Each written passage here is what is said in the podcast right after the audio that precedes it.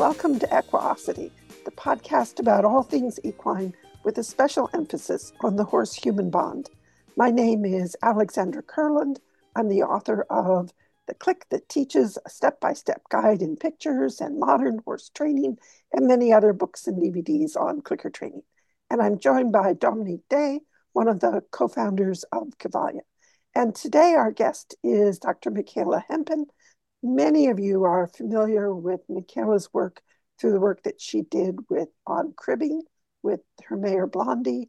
Those of you who are in my online clinic, you may be familiar with the work, some of Michaela's, the im- beautiful images of Michaela with her horses were working in uh, shoulder in and haunches in, and just beautiful, beautiful images. And Michaela's been our guest many times before. Today, I asked her to join us to talk about what is the mind. And before, Michaela, I turn this over to you, the reason that I was particularly interested in having you join us is because this seems like the perfect follow-on from the conversation that we just had with Doctor Joe Layng. And Joe gave us a really fascinating conversation about public and private events that for many people, I'm sure their heads are still spinning from listening to that. And I would recommend to people that they listen to the, the podcast episodes that we did with Joe as a preparation for this. And, and in terms of public and private events, one of the points that Joe makes is that we can't know what anyone else is experiencing, what anyone else is thinking, that when you hold up a red sweater, for example, and I see it as a red sweater, but I can't know what you're seeing, whether you're seeing the same red that I'm seeing. And if I can't even know what colors you're seeing, how am I going to know anything else about your experience? And I often think about Kay Lawrence, the canine clicker trainer, who has synesthesia, where she, for example, sees the days of the week as colors. Well, what in the world does that mean? Well, she says, oh, well, Wednesday is purple. Like, what? What does that mean?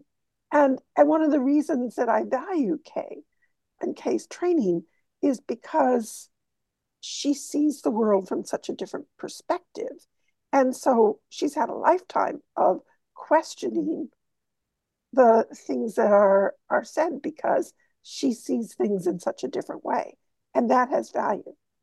And then it also is very relevant for those of us who are teaching, and we want to be really clear in how we teach. And I think about this in terms of, for example, with the clicker training, and I would say very happily, oh, clicker training, it's great for groundwork.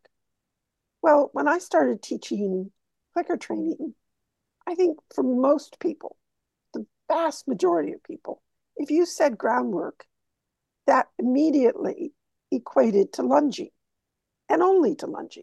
So the meaning of groundwork was lunging, but that's not what I meant by groundwork. And so when I'm happily there going, oh yes, you're going to love clicker training because of all the wonderful ways in which you can do groundwork, I have a very different image in my mind that I'm trying to get across from somebody whose only image of groundwork is lunging. And the same thing, Michaela, you and I have had the great privilege of watching Anya Baron, the classical dressage master. And, and so if I say shoulder in to you, you're immediately drawing on your images, your memories of what you've seen at Anya's. And, but somebody else who's only seen dressage horses who have tight nose bands, tying their mouths closed and their tails are ringing and they're working in tension. And I say, oh, yes, you know, we want to do lateral work. And they're going, why? Why? And so all this idea of public and private events, I think, becomes really relevant when we are trying to communicate to one another. And then Joe also talked about Helen Keller and her experience, where before she connected with her teacher and Sullivan, And Helen Keller, who was both deaf and blind, had no language. And prior to the uh, communication being opened up, she would said she was it was she was just a void. She had no awareness, no consciousness. And this becomes really relevant in terms of animal welfare and the training choices that we make. So if you have somebody who's saying that animals have no consciousness, that they are, and a statement that you might have with Descartes, who seventeenth century is saying that animals do not feel pain, or they're not, they may feel pain, but they're not aware of their pain. It's like, what does that mean? And that that relates very much to the training choices that we make. And so I know that this is an area that you have delved into, both for your personal private interests and then also for the work that you have been doing, which I'm going to leave it up to you to explain a little bit of what you have been doing, what your current assignment is in, in your day job, as it were, and then just let you jump in and help us to weave through this labyrinth of complex ideas. So have at it. Yes, indeed, very complex, very convoluted. So yeah, maybe first, because people know me from horse training and, and that work, but you may not know what I'm doing in my day job. So I'm a scientific officer at the European Food Safety Authority. And part of the work I'm doing is on animal welfare. So we are providing reports on request of the European Commission, which are hopefully going to be the basis for a change in legislation, so an update of the European animal welfare legislation. And I have to put a disclaimer here, because since I'm talking about work, I have to say that whatever views I'm expressing here are my personal, and they are not yes. uh, necessarily reflect EFSA's views, positions, or policies. So, so we receive, for example, a request on a large number of species, because the, the European Commission, as I said, wants to revise legislation. What we've done since twenty twenty, we received those requests. We've done a large number of species: welfare of pigs, welfare of dairy cattle, calves, poultry, and we'll we'll do ducks, geese, quail, laying hens, broilers, and we'll we'll we'll do more. We started uh, turkeys. I'm also now involved in fur animals, and we'll get more. Horses are probably also coming. So it's a really, really important work, because this really may have an effect on legislation uh, and improve the conditions for farm animals. And not only, we even start getting cats and dogs, and as I said, fur animals is, is really new.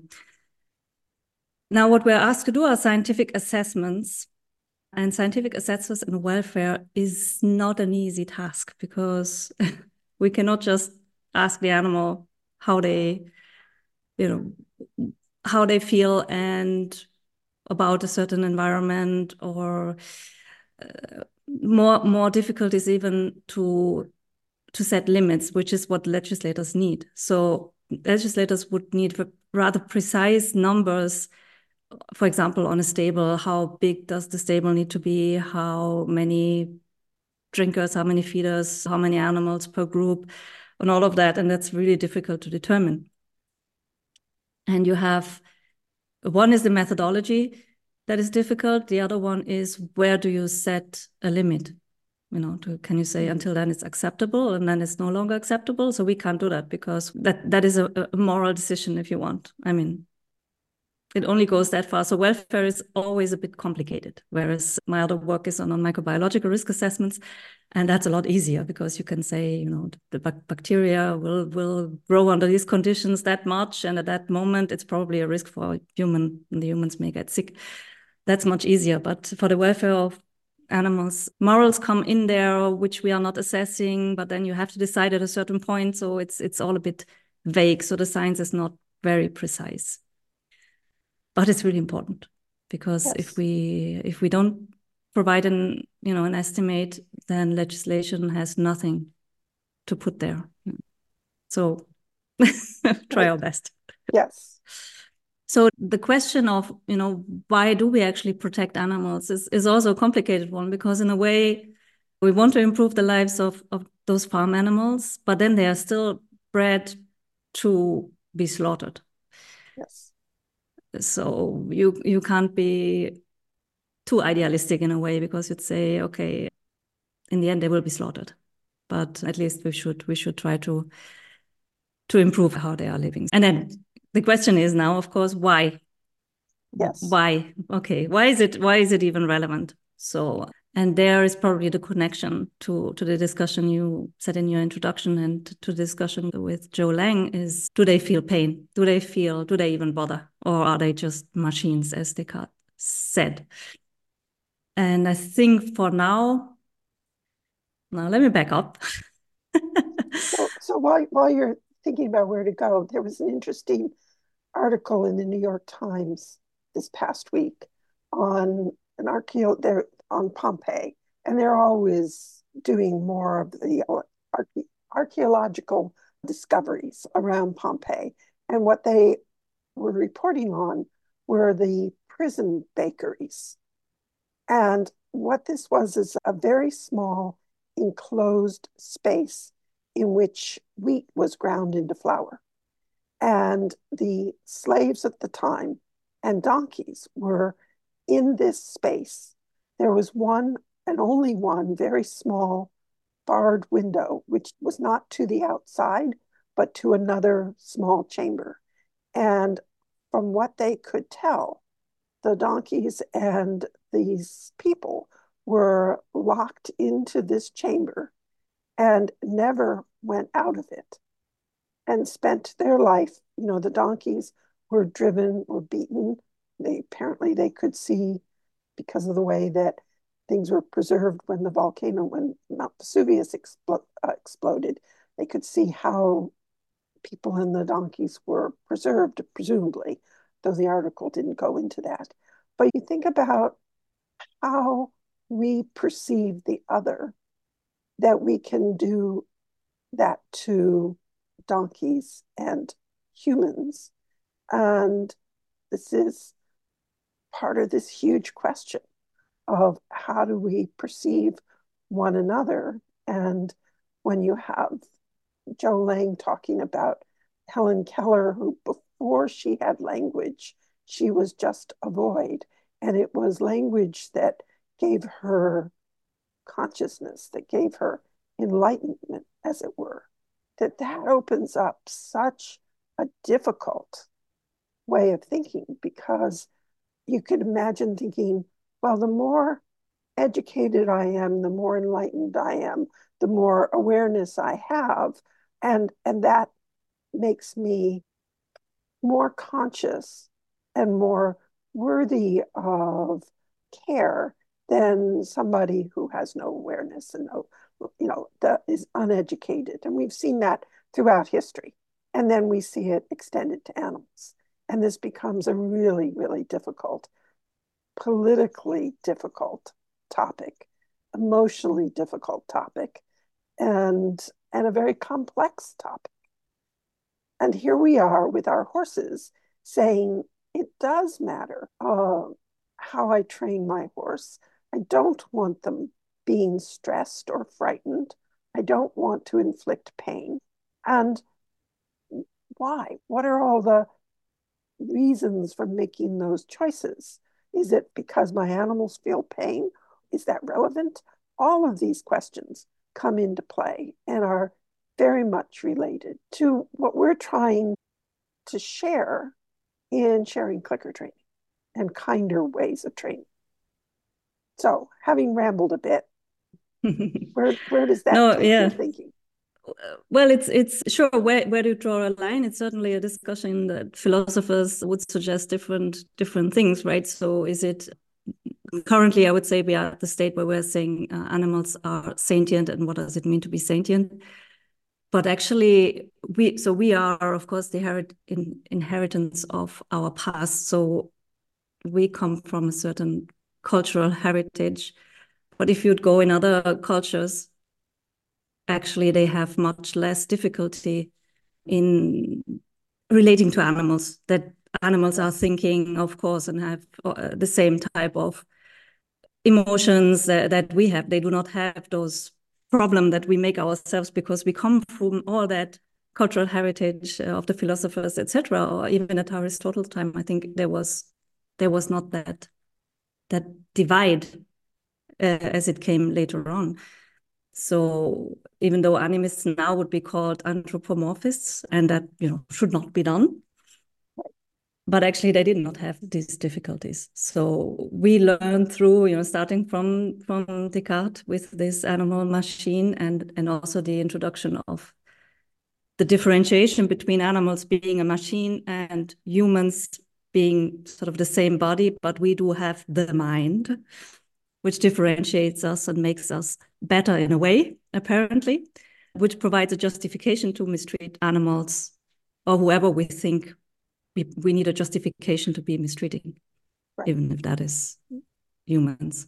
But I think that that divide was very important also with, with the introduction of, of the mind, and that carries up until today, that we have this concept of mind. Now we are only, because of Darwin, actually, because da now Darwin with and, and the naturalists before him would make the connections between animals or all living beings and us as a continuity, whereas, you know, thinking that this is actually not different, but we are the same, just a different, the kind in, in, in quality. The quality is different, but we are all basically have the same things, just in different qualities. So if, an, if I have inherited out of evolution consciousness, then all the other creatures must have it in a certain way as well. So I think that was probably a big shift in thinking, that we are not so different. We're just a matter of the quality. Quality is different. And then, following on to that, the the differentiation then came with, you know, higher, and that one also is still present today, that we think of creatures that are closer to us, like, you know, primates, and then you go down, down downwards, yes. Right? So to the low, lower level creatures. So evolutionary biologist, I look it up, Romanes, he he then maintained all these different levels of higher and, and lower. So you can provide another justification of saying, well, the lower animals, they do not have the perception, or that they don't, you know, not, not necessarily, we don't need to respect those ones, right, because they don't have the capacity. So you have another argument. Right, and then, and then you discover all the amazing things that an octopus is capable of, and that throws a huge, right? Okay, time to do a little yeah. rethinking. But then it's interesting because the, it was Lloyd Morgan. He was sort of the first person who then started the experimental analysis of animal behavior or animal. Then it was sort of animal psychology, if you want, but different from the others who were just observing and making up stories, basically narratives that explain what, what they see.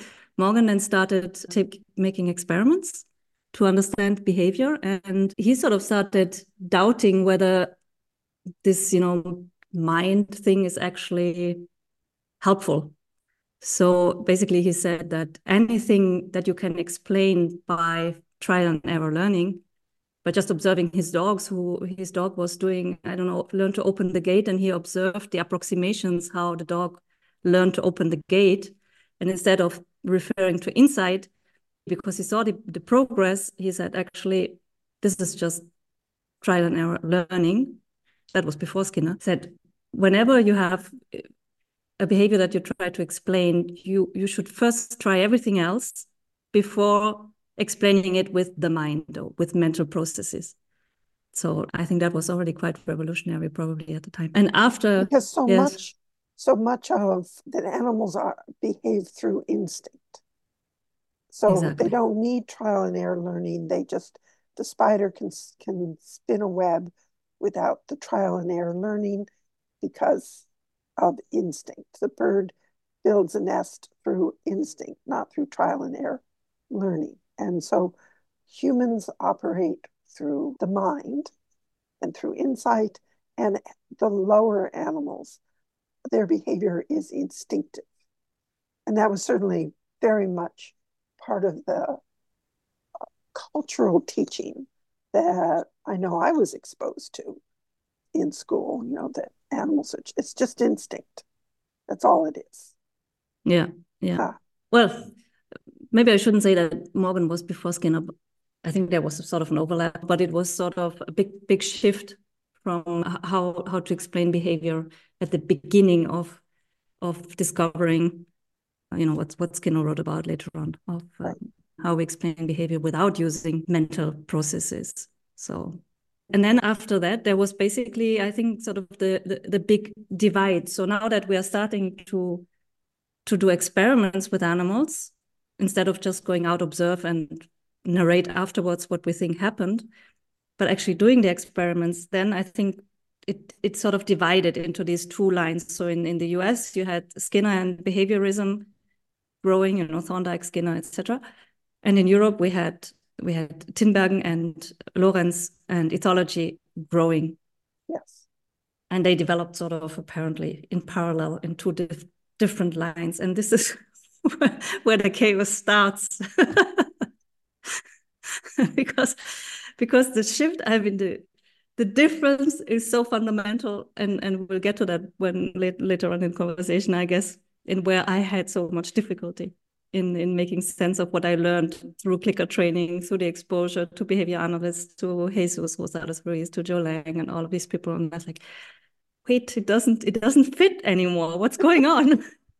And then, but I discovered something else that was really interesting. So, so now, okay, we have ethology, we have behaviorism, and now in nineteen seventy-five, and that's really funny because an American zoologist named Donald Griffin presented a paper, nineteen seventy-five, on subjective feelings at the International Ethology Conference in Parma, Italy, where I'm sitting, which was sort of the start of cognitive psychology.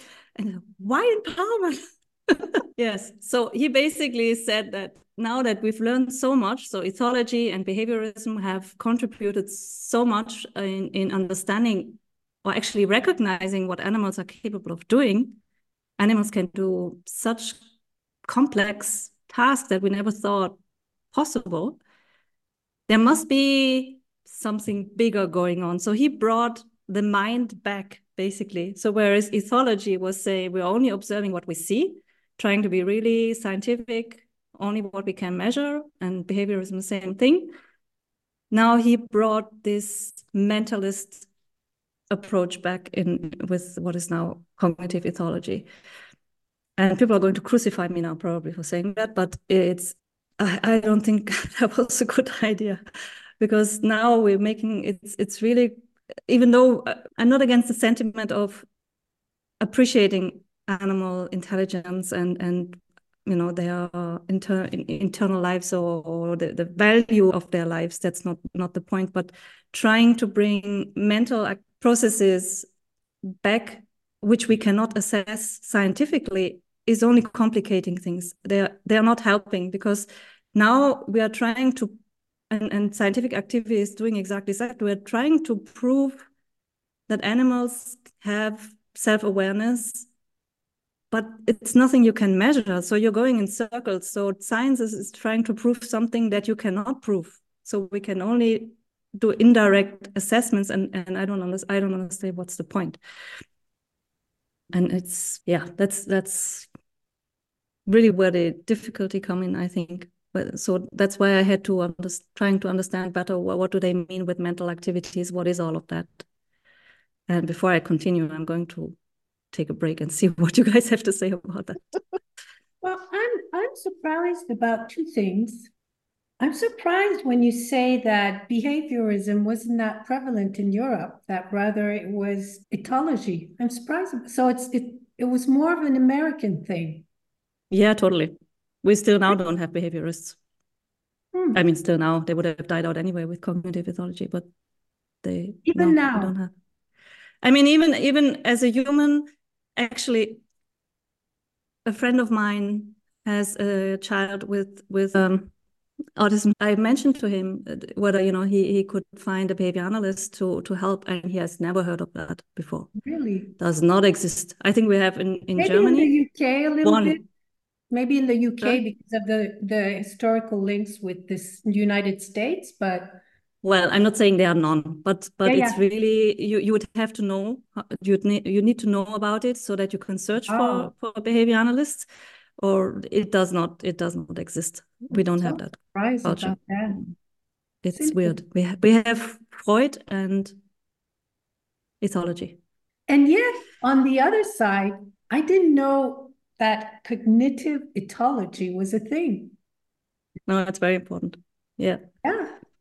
So how do you define that, cognitive ethology? Well, ethology is the same ethology, right? But now you are you are adding cognition. So cognition is adding mental action or process of acquiring knowledge and understanding through thought, experience, and the senses. So you are adding mental action, mental activities. Mm. So what do you think that is? I'm not sure. For, you know, because when we're talking about consciousness, um, for me, it's like being able to think that you're thinking. Being able to like step back and see yourself thinking. For me, that's what consciousness is. Would you agree with that? That would right. be my simple definition. Yes, so it's really difficult to define consciousness because there's not one definition. So there's a common definition, something like what you say. So basically, I'm feeling something or I'm sensing something. So there's a sensation and I'm aware of it. That yes, would be I'm aware that I'm aware. Common. I'm aware that I'm feeling, et cetera. Right, but there are, so you can define it in really complicated ways, and it's it's because there are different levels. So philosophers have argued or are proposing different different views on how to define consciousness. So let me... Like the statement that really threw me when I was first reading about Descartes and sort of the evolution of how we got where we currently are, they would make the statement that animals can feel pain, but they aren't aware of it. I thought, wait, how, how can you feel it? If you're feeling it, how can you not be aware of it? What does that, what does that mean? And so, I mean, what does that mean? How can that be right. that you can feel something but not be aware of it?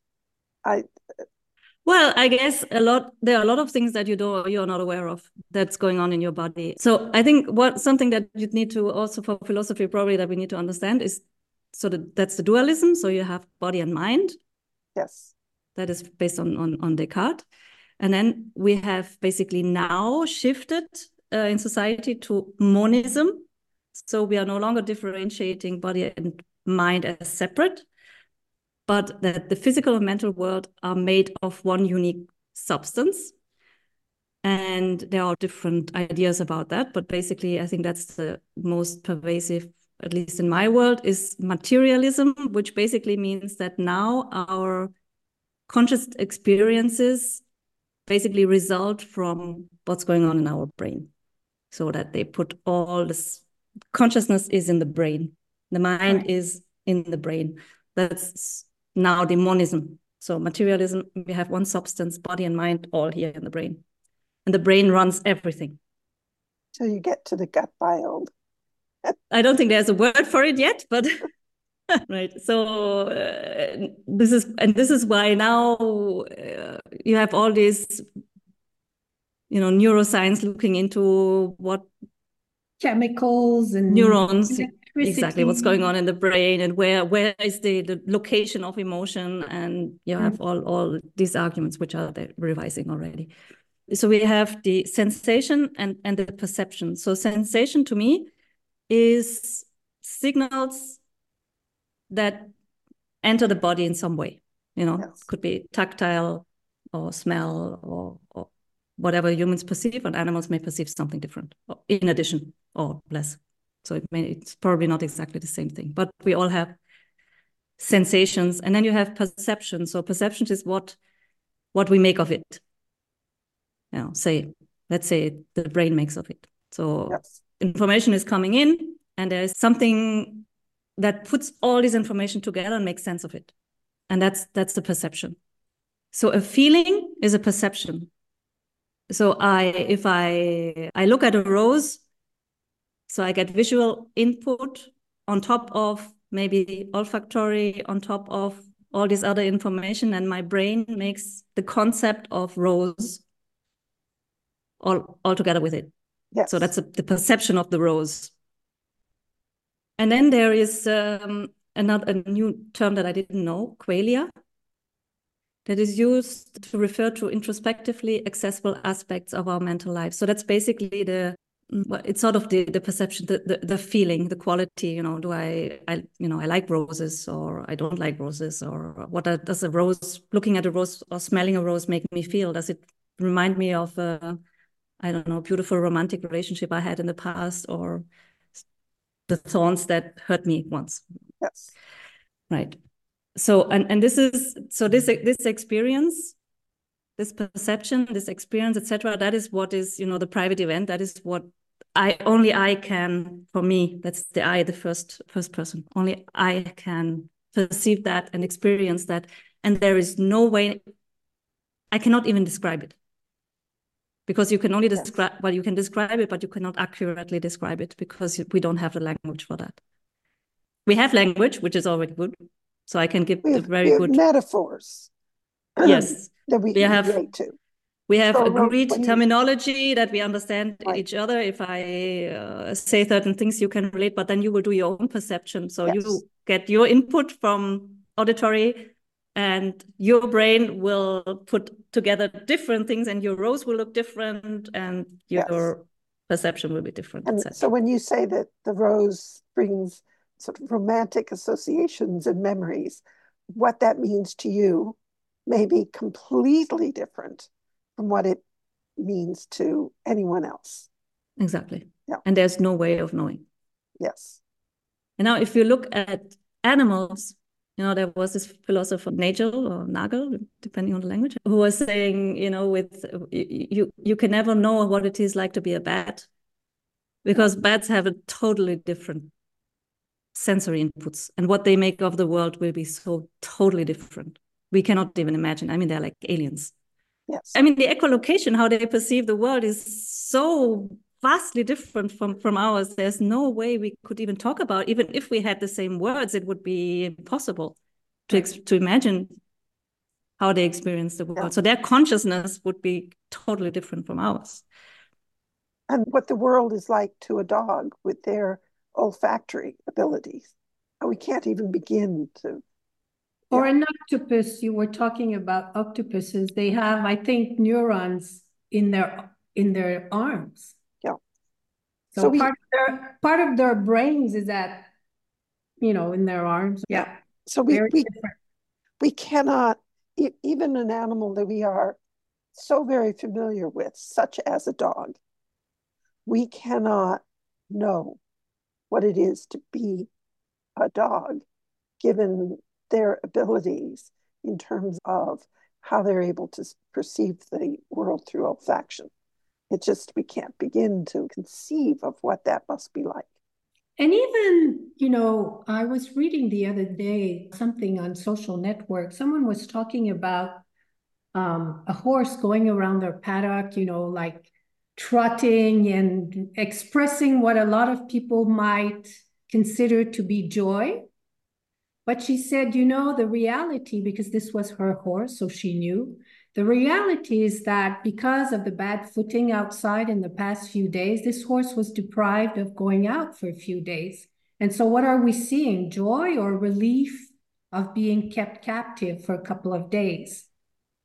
So even, even an animal that is, you know, pretty close to us, and we look at a behavior that we might interpret as, oh, he's, you know, he's happy to be out, but might not be happiness, might be just relief. What is, what is joy? You know, what is joy? Right. So. Yeah.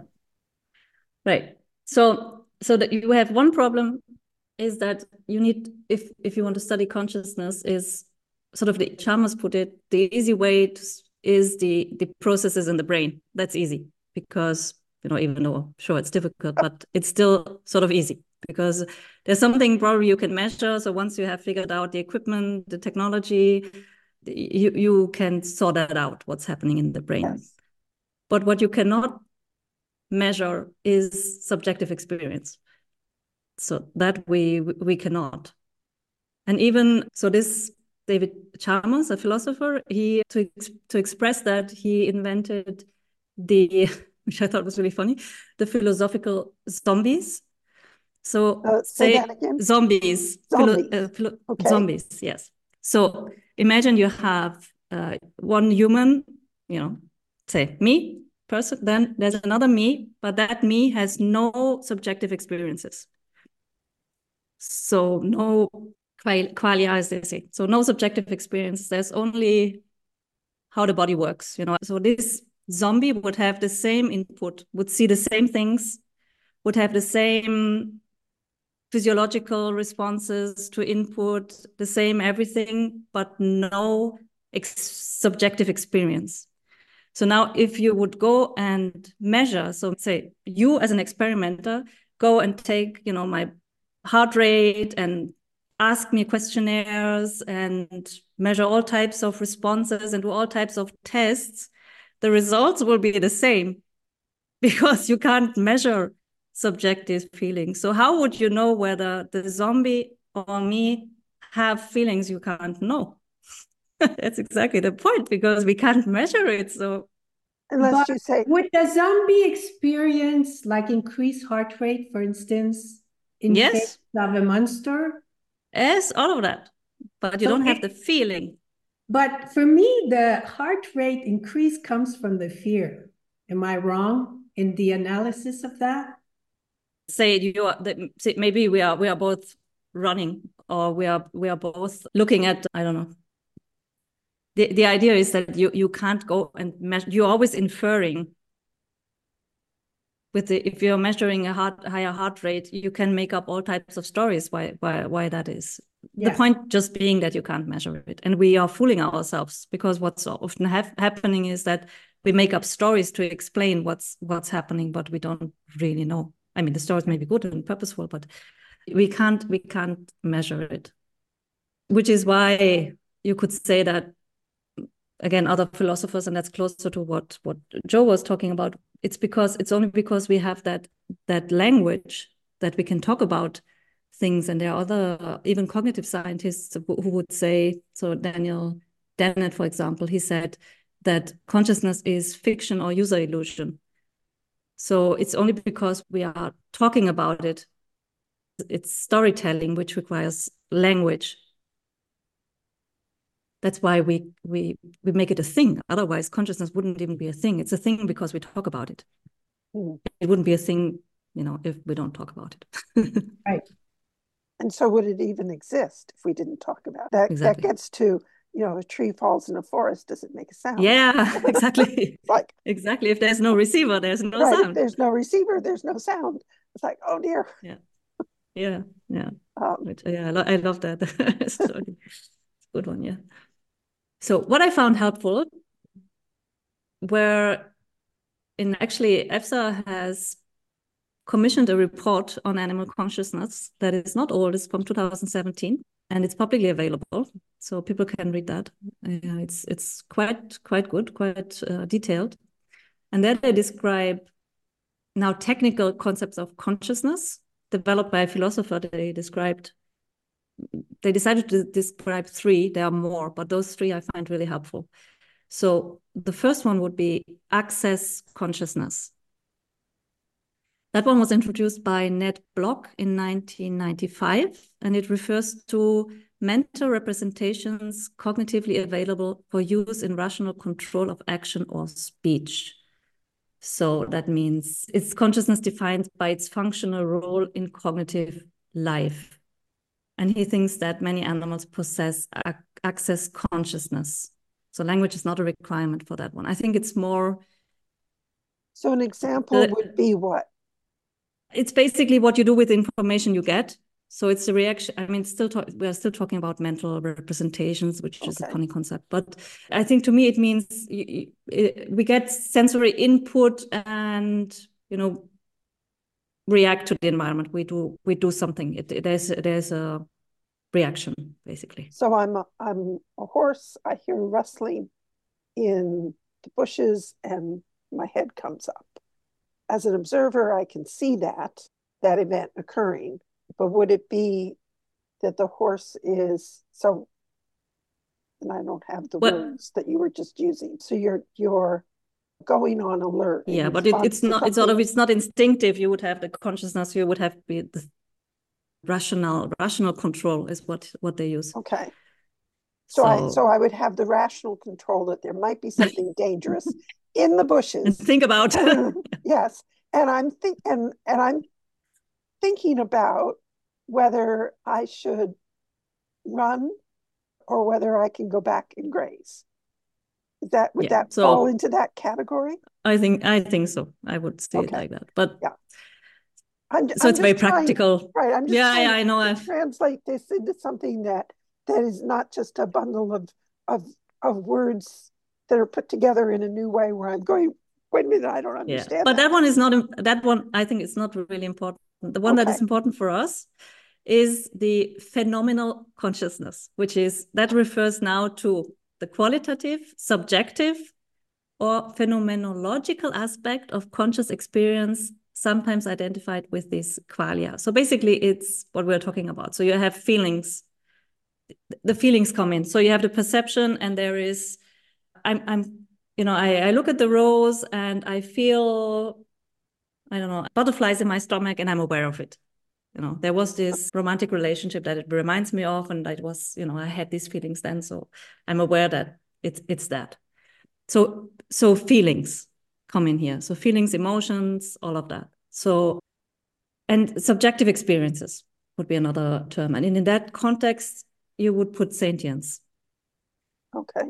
So conscious animals are also sentient, but sentient doesn't mean conscious, depending on how you define consciousness.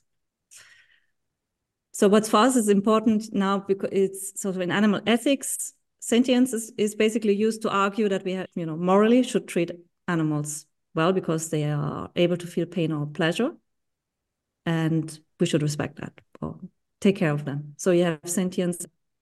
It's in the in that concept of phenomenal consciousness. That's the one that's most important for how we treat animals. So suffering and pain, uh, so there's actually a differentiation. There's an author, De Grazia, defines suffering as a highly unpleasant emotional state associated with more than minimal pain or distress, whereas pain is an unpleasant, aversive sensory experience typically associated with actual or potential tissue damage. I don't know whether it's important, but there's a difference between suffering and pain. So pain is with tissue damage. Welfare, going back to animal welfare assessments, you'd need to find an argument that an animal, say a certain species, say we were talking about the octopus, can feel pain or is suffering or can experience enjoyment, capacity to suffer and or experience of enjoyment. Then they would be sentient, and then we have a moral obligation of, which actually then often changes legislation. So for the animals, it's sort of a dead or alive thing. If they get the status of being sentient or not, well, actually in practice, it doesn't really change much for them. But it should, in theory. It it if it was put in practice, then that that would be basically for them, you know, the upgrading. If you want. Yeah. So that's what science needs to prove, that they are sentient or that they feel enjoyment or or pain or pleasure.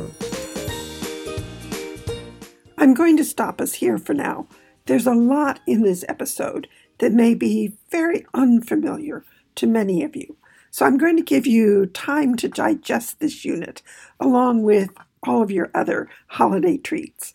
In the next episode, Michaela will take us deeper into the great divide between cognitive ethology and behavioral analysis, as she presents some of the challenges involved in assessing animal welfare. For now, I will simply wish you a very, very happy holiday season and all the best in the coming year. Train well and have fun with your horses.